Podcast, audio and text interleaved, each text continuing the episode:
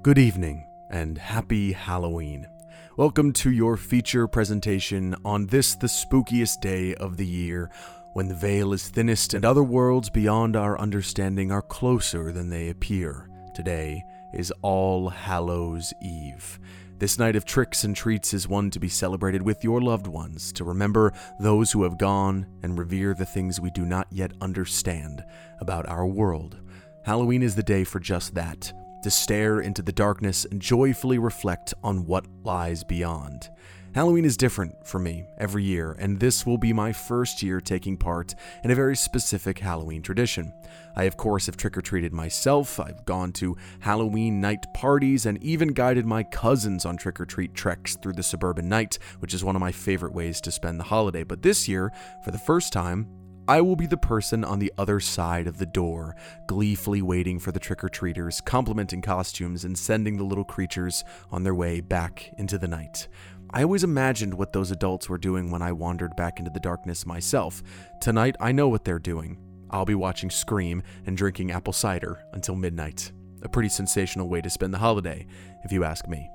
But if you're looking for a spooky feature to round up your Halloween season, I've got a movie recommendation for you. It's tonight's feature presentation, a zombie masterpiece, a filmmaking epic that redefined the legacy of one of the great masters of horror. And not only was it partially filmed in Florida, it was also set in Florida, and, in my opinion, it has something very interesting to say about Florida, Florida's past, present, and future. This week is the third film in George Romero's Dead trilogy, one of the most important franchises in all of horror history. Tonight's Halloween presentation is 1985's Day of the Dead. Is anyone there? For the few remaining, their only hope of survival is to find a cure. You're wasting time trying to define what's happening. But the odds are against them. We're in the minority now. Something like 400,000 to 1 by my calculations. And so is Captain Rhodes. Anybody else have any questions about the way things are gonna run around here from now on? Their one chance is Bub. It's working on instinct. A deep, dark, primordial instinct. But their time is running out. They can be fooled, don't you see? I'm Nick Delisand. Boo! Excuse me. Oh, scared myself. I'm Nick Delisandro, and this is Wait Fright Minutes, a spooky podcast about Florida by your friendly neighborhood spooky Floridian. This is the final of three episodes this year celebrating horror movies and Florida and the amazing stories that happen when people use Florida as a backdrop for their thrills and chills. If you're afraid of scary movies, don't worry. There are no true horrors to be hidden within this episode. I won't be describing anything nasty or unsettling, just normal zombie stuff. You get it. This is all about Florida, as always, only with a certain angle on the genre that I love so much that gets its moment to shine this time of year. So settle in for our final thrilling tale this year the story of a group of scientists and soldiers hoping to survive the ever growing zombie apocalypse before it's too late. Where do they hide out when all hope seems lost? Where else do they have to go? Well, naturally, they go to Florida. First came the night, then came the dawn. Now comes the most eagerly awaited day in horror film history. George A. Romero's Day of the Dead. I'd like to read you an article. It's from the Fort Myers News Press, publication date December 14th, 1984, a Friday. It's not on the front page. It's deep in the local section, page 21. The headline reads, quote, Local zombies come to life for day on Sanibel Island, end quote. The word day is capitalized. It's a pun. The writer is one Deborah Sharp. She's an author nowadays, but back in 84, she was a staff writer for the news press. I always love finding little articles like this because I bet the author doesn't even recall writing it whatsoever, but I get to discover it in archives and I get to share it with you. So the opening of this article reads as follows quote, on the path to a Sanibel Island beach stroll Thursday, a white haired couple in jogging shoes stopped and stared at a dozen zombies waiting patiently in folding plastic chairs. The couple looked left, where makeup artists made rotting skin and gaping wounds appear on zombie faces. Zombies lurched past on the right, their clothes torn and dirty from roaming the earth in a hungry search for human flesh. The woman looked at the creatures, then looked at her husband. They used to have nudists out here, but I never saw anything like this, she said, shaking her head. End quote. Pretty much the best start to an article I've ever read, I think. the article goes on to say, quote, the creatures, actually local extras hired for one week of Southwest Florida filming, spent the day in countless takes clawing at a fence enclosed compound near the beach. The climactic scene of the day had hordes of zombies breaking through the fence, stalking across the field, and letting it be known that they were set to devour the flesh of a hapless human. End quote. The article goes on to discuss the other locations where filming will occur or has occurred, including in downtown Fort Myers. The majority of the movie was actually filmed on a set not in Florida, but the outdoor scenes they were filmed here in our state. The article tells you what streets will be closed down as well, which I love. I love when the when it's like, you know, don't go down this avenue. There's going to be zombies there. It's it's great. but indeed there are zombies around a compound and that compound is the setting of this movie. This movie opens on a crew of civilians who are roaming around around southwest Florida in a helicopter. They have radios and they're sending out signals in hopes of finding another person out there to respond. They touch down in downtown Fort Myers. There's even a shot of the Edison Theater in downtown Fort Myers, which still stands despite there being massive flooding in there from Hurricane Ian. When the protagonists roam into town, they call out for any survivors and find only zombies. It's, it's great seeing all these zombie actors in various outfits and various states of zombification. It's awesome. And there is an alligator in one shot. I can't tell if it's a regular alligator, uh, but it could be a zombie alligator. Now that's now that's scary, which I would love if it was a zombie alligator. Anyway, the protagonists depart the city and head to an island. It isn't named as Sanibel, but it's it's Sanibel. When they get to their bunker, an underground bunker, which would be impossible on Sanibel since it's literally a sandbar, but you will you, you have to forgive these non-Floridians. They don't know what they're saying. There's an underground bunker on Sanibel. Sure, whatever you say.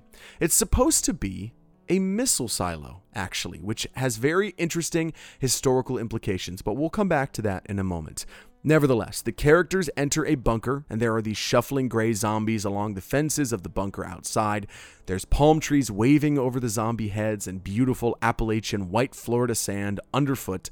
It's beautiful. There's no denying it. It's Florida. Once inside this bunker, as the scientists, civilians, and soldiers debate how to go about the next step in their plan to save themselves and or solve the zombie apocalypse, we see a map of Florida in the background. It brought me quite a shock seeing a movie that was filmed in Florida and was actually explicitly set in Florida. That that can be pretty rare. Sometimes it's not always actually set in Florida despite them using us as their location. Sometimes New Orleans or Louisiana is where it's set, but it's filmed in Florida or vice versa. Why Florida though? Why, why is this zombie movie filmed here? I mean, it looks great, these outdoor settings are great, but he could have filmed it and set it anywhere why Florida? Well, the content of the movie reveals that reason. What the movie is actually about explains to me why Florida was the location. There's a historical and political parallel to this zombie apocalypse that makes Florida the only place that this movie could be set. George Romero, the director and writer of this movie, knew exactly what he was doing. Let's talk about him. George A. Romero. George Romero. I'll be using both titles, but everybody just knows him. Romero. It is a truly important name in horror and film history. George A. Romero was born in the Bronx, New York on February 4, 1940, the child of a Lithuanian mother and a Spanish father. According to the George A. Romero Foundation, Romero would rent actual film reels and watch them in his home. That's how dedicated he was. Romero was a movie hound, renting flicks to his home long before that was even an industry. After attending Carnegie Mellon, he worked on Mr. Rogers' Neighborhood and made commercials.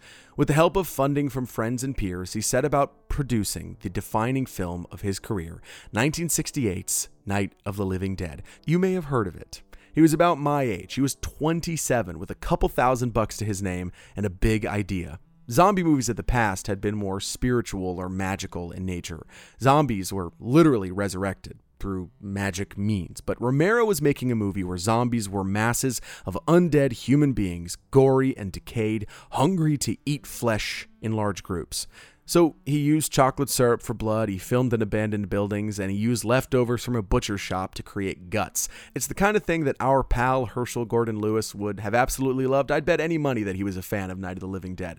There would be no Night of the Living Dead without Herschell Gordon Lewis and Blood Feast from just a few years earlier. If you haven't listened to that episode, it's the first episode of Wait Fright Minutes from this October. It goes so much into how horror became what it is. Herschell Gordon Lewis is kind of what started the train going, and George Romero's Night of the Living Dead is what really brought it to bigger mainstream audiences. It was also independent cinema, truly independent, the kind of independent filmmaking that launched all of the best horror franchises. Romero rejected Hollywood filmmaking and savored making his own art that he owned. It proved successful, and Night of the Living Dead was a massive example as to why. What makes Night even more distinct as a piece of film history is not just that it's the originator of the zombie movie, it was also a movie that came out in 1968 with a black main character. The plot of the movie follows a group of people holed up in a farmhouse attempting to stay safe from the marauding undead. The lead of the movie is ostensibly this commanding figure named Ben, played by the effortless Duane Jones. Duane Jones was black, a steadfast figure on screen, tall and lanky, who would go on to have quite a career as a horror legend despite only appearing in eight projects. Romero has maintained for years that when he was casting for the lead role, Ben, he was just looking for the right person for the role. Duane Jones was the best actor to play the part, and he was chosen. Romero wasn't thinking about whether or not the actor he chose was black. Duane Jones was a good actor, and he was right for the part. Nobody would disagree. His performance still holds all these years later. But Ben's race does seem to play into the plot. It's 1968, and the white characters in the film seem to be slow to trust Ben throughout. Whether Romero meant that as an intentional choice for the characters or not, we can't really say. He insists that the movie is meant to play on trust or distrust, whether we can count on each other in an emergency. But modern critics read the movie as a clear parallel to America in the 1960s. Jordan Peele, the great filmmaker, has spoken repeatedly about how much that movie has impacted his own filmmaking, which frequently revolves around black characters in the horror genre. But like I said, this movie was released in 1968, arguably the most tumultuous year in American history. That year, Martin Luther King Jr. was assassinated in Memphis, Tennessee. Prospective liberal Democratic candidate for president Bobby Kennedy was also assassinated. The Civil Rights Act of 1968 was signed. The Tet Offensive of the Vietnam War began in January of that year and ran in phases throughout. America was in turmoil. Questions of trust and violence and race and humanity, all themes masterfully woven into a low budget zombie movie. The impact of Ben as a character is felt even if Romero wasn't intentionally doing that. The end of the movie supports the idea that it is a very political piece of filmmaking. If you've never seen the movie, this next 30 seconds or so is a spoiler for the very last scene of Night of the Living Dead, but it's important you understand. And go watch the movie, it's great. At the end, the main character, Ben, is waving for help as police officers arrive to the location where the main characters have been hiding out. Thinking that Ben himself is one of the zombies, the police shoot and kill him the movie ends. It's a brutal and very political ending to a movie. Whether Romero intended that or not, he made a declarative statement with his first picture, and it would define the rest of his career.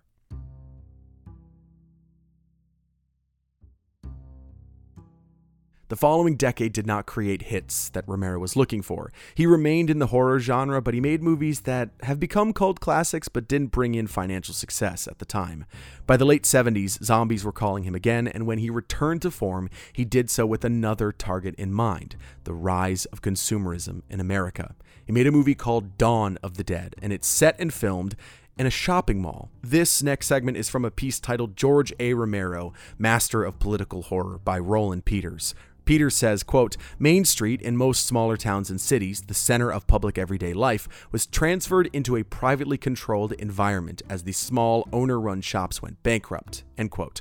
Malls became the center of our economy. Peters goes on to say that Main Street had started to become abandoned. So, what happens when the thing that replaced Main Street, the mall, became abandoned and filled with zombies? Romero was thinking about the world at present and used zombies to reflect us back at us. And in my opinion, he never did it better than he did with our feature film, Day of the Dead, 1985.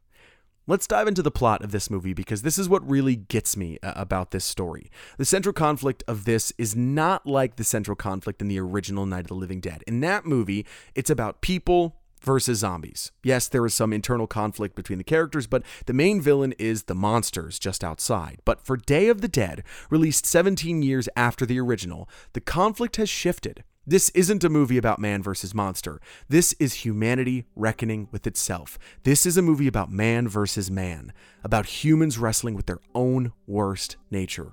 The villains of this movie, the antagonists, are the soldiers within this compound, driven mad by isolation and stagnation. The scientists and civilians in this movie are pursuing goals. They're exploring on helicopter to find survivors, and they're running experiments on the zombies to see if they can convert them back to people or find some humanity left within them. The soldiers, meanwhile, are just sitting around protecting the compound and letting their worst impulses take over. The lead of the movie is named Sarah, performed by Lori Cardille. She's a woman, and the rest of her main crew are a white British man, a black man from Jamaica, and a Hispanic man who has developed a relationship with Sarah. Basically, the whole civilian crew are not white American men. All of the soldiers are. The soldiers hurl racial slurs at the non white characters and constantly objectify and threaten Sarah, saying horrifically misogynistic things to her at every turn. The third group of characters in this movie are the scientists who are running experiments on a zombie that they call Bub. Their theory is that though he is a zombie, he is still a human being, and if we can unlock his humanity, then we can find a way to turn the zombies back, or at least make them more approachable and less dangerous. At one point, the lead scientist named Dr. Logan says the following quote, Civil behavior is what distinguishes us from the lower forms. It's what enables us to communicate, to go about things in an orderly fashion without attacking each other like beasts. Civility must be rewarded, Captain. If it isn't rewarded, there's no use for it. There's just no use for it at all. End quote. This quote proves prophetic because as tensions rise between civilians and soldiers, the soldiers abandon civility entirely. I'd hardly call their harassment civil in the first place, but they turn to violence, and the zombies look mild in comparison to their behavior. All hell breaks loose, and you'll have to watch to see how it ends. It's fantastic.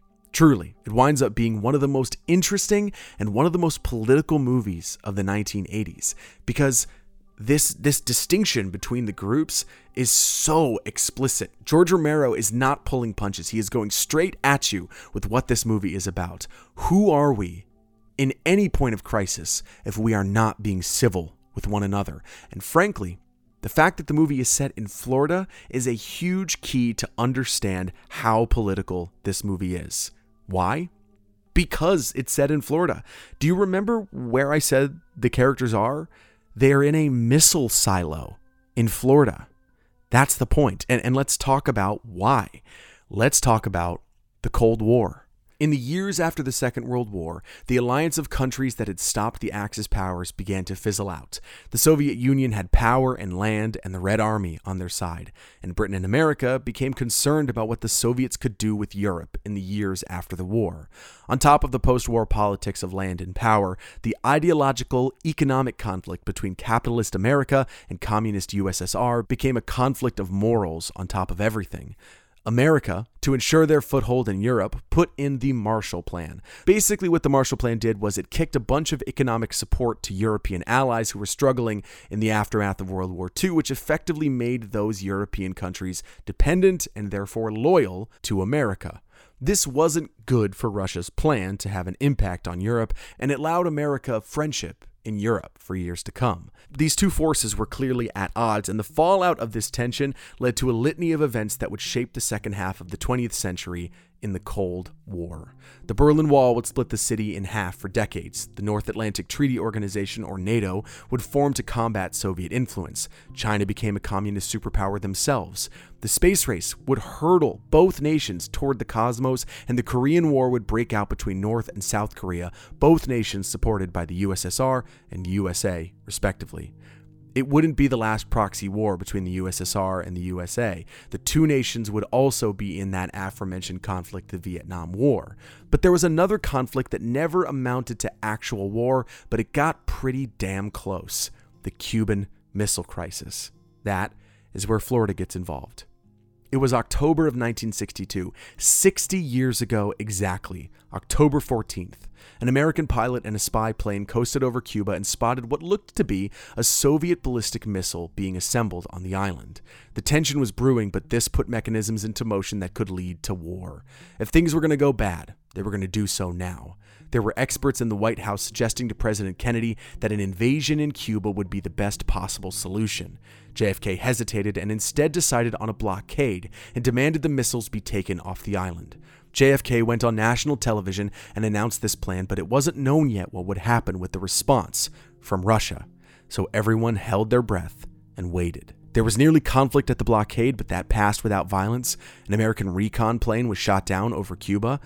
According to History.com, quote, a U.S. invasion force was readied in Florida, end quote. It was a Saturday, and things were looking bleak. It was looking like war was mere moments away. The Cuban missiles were agreed to be dismantled, and the U.S. agreed to not invade Cuba. In return, the U.S. quietly dismantled its missiles in Turkey. The conflict faded, and 60 years ago, this past Friday, on October 28, 1962, the crisis faded. No missile was fired, but people's fear did not go away. There were missile silos in Florida, and they are still present in Florida generations later. The missile silo we know the most about is in the Everglades. We're going to have to pay to visit sometime for the show and explore its depths and history, but it's called HM 69 Nike Missile Base. And when I say it's in the Everglades, I literally mean that. It's within the Everglades National Park. It was completed in 1965, and construction began on it after the crisis had ended. Clearly, whatever plan was in place for a possible attack from Cuba wasn't enough, and building silos like this was the new plan for America. And there were actual missiles stored at this site. There were 140 soldiers stationed at times and remained in use until 1979. Here's something interesting about this base. Quote The personnel of HM 69, along with the members of other South Florida units, received the Army Meritorious Unit Commendation, which was one of the few times that it was awarded for deterrence rather than engagement with the enemy. End quote. It's a fascinating fact, and we're going to have to return to this base again sometime in the near future. But back to Day of the Dead. It is set in a missile silo in Florida. Obviously, it's in Sanibel, and as far as I can tell, there isn't an underground missile silo on Sanibel Island. There isn't an underground anything on Sanibel. It's a fiction, certainly, but it's an intentional fiction. This movie was released in 1985. The Cold War, technically, was still going on. There was still tension between the USSR and America. Conversations between US President Reagan and Russian leader Gorbachev were starting to look like the Cold War was finally reaching its conclusion, but at what cost? 40 years of tension, distrust, aggression, and war had left the whole planet on edge for a generation, for two generations. And now, in Romero's Day of the Dead, zombies roam abandoned streets. The last vestiges of society are holed up in a missile silo the empty streets of Fort Myers are caused by a fictional zombie outbreak, but if the Cuban Missile Crisis had gone hot, those streets may have been abandoned for a whole other reason. And as civilians, soldiers, and scientists in this missile silo engage in their own private Cold War, the echoes of reality become more and more clear. Are people in this movie at each other's throat because of the fear of surviving the zombie apocalypse, or did the Cold War leave its mark on America's psyche? Romero made a movie about civility, what it means to be a human, and what we are willing to do to survive. Do we abandon our own humanity, or do we hold true to our highest values in hopes that maybe, just maybe, civility and decency can win out? Romero's movie suggests that it can. You'll have to watch the movie to see how it all goes. The ending of the movie, however, winds up on a Florida beach, a sense of ease settling over our protagonists, waves lapping on the sand. It brings me extreme joy to see Florida represented that way as some happy ending for a horror movie. You rarely get to see happy endings in horror movies in the first place. I'm glad that for Day of the Dead, some peace can be found on our shores after the horrors are done. That's the end of the story about this movie, but I'd be remiss if I made this episode and didn't talk about something important the setting, the location in this story. This movie was filmed in southwest Florida, Fort Myers, and Sanibel, areas that were recently very affected by Hurricane Ian. We talked about it a few weeks ago, and we know more than we did in the days right after, and we, there's still so much to explore. It was just this time last month when the hurricane hit, and we are still learning about what we can do. So I'm going to provide more links in the episode description from the Fort Myers News Press of what you can do. Sanibel is still being assessed. A temporary bridge has allowed many folks to make their way over to the island to help the city out, but we aren't out of the woods yet. October may be ending, but hurricane season continues, and now, as always, we should try our level best to support one another. Southwest Florida needs you in whatever way you can provide that help. George A. Romero believed in supporting one another. That's what Day of the Dead is all about, in my opinion. Civility, humanity, and generosity can see us through, whether that's through a hurricane or a zombie apocalypse.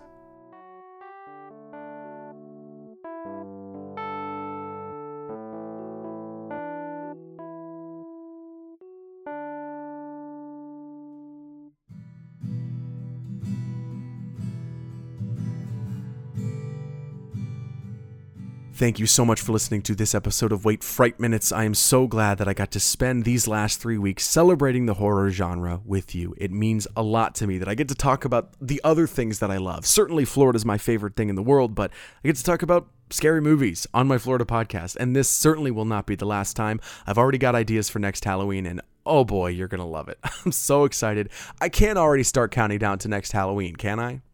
I might. Either way, thank you for listening to Wait Fright Minutes. It has meant the world to me. And now, next week, we will begrudgingly return to Wait Five Minutes. No, I'm just kidding. I'm so excited to go back to Wait Five Minutes. There's so much history to talk about. We've got nature episodes, history episodes, some wonderful stuff coming down the pike. You are going to love it. If you enjoyed this show, please consider leaving a review on Apple Podcasts or Spotify. It would mean the world to me to know what you like about this show. You can also find the show on Twitter, Instagram, and Facebook at WFM Pod, but mostly Instagram. I post a lot of stuff on the stories. I'm trying to make reels. I'm going to be talking a lot about this season on the Instagram, so head there, WFM Pod. I look forward to hearing from you. You can also reach me at WFMPod at gmail.com. If you want to reach out to me and tell me what you like about the show, what you think could be improved about the show, what you want to hear on the show. I always check that. So send me an email, WFMpod at gmail.com. By the way, Early voting is open in many counties in Florida. Head to vote.org. I will include links to check that out. The election is November 8th. That is a week from tomorrow. So you can early vote. And if you can't early vote, go vote on November 8th. I will provide as much information as I can in the episode description. It's election season. Your vote matters. Make your voice heard. We'll be talking about that more later this week and next week, so be on the lookout for that. All of the music used in this episode was originally composed. There is a trailer for Day of the Dead that includes some music from that movie. I do not own the rights to those, but I just wanted to shout out how great that movie is and how great that trailer is, too. Go check those out. And you know what? Just a huge shout out to George Romero for making those movies. I don't know where we would be as horror fans without him. I'd like to give a thank you to my friend River Aparicio, who designed the cover art, the Wait Fright Minutes art that is on the Instagram and has been the cover art for all of these episodes. Huge thank you to them for their amazing work. Go check out their work at Casting Clay on Etsy. There's also some merch for Wait Five Minutes on that page. You will be seeing some more merch for the show there very soon next year. I'm very excited about it, but go check out their work and thank you to my friend River. All right, that's it, folks.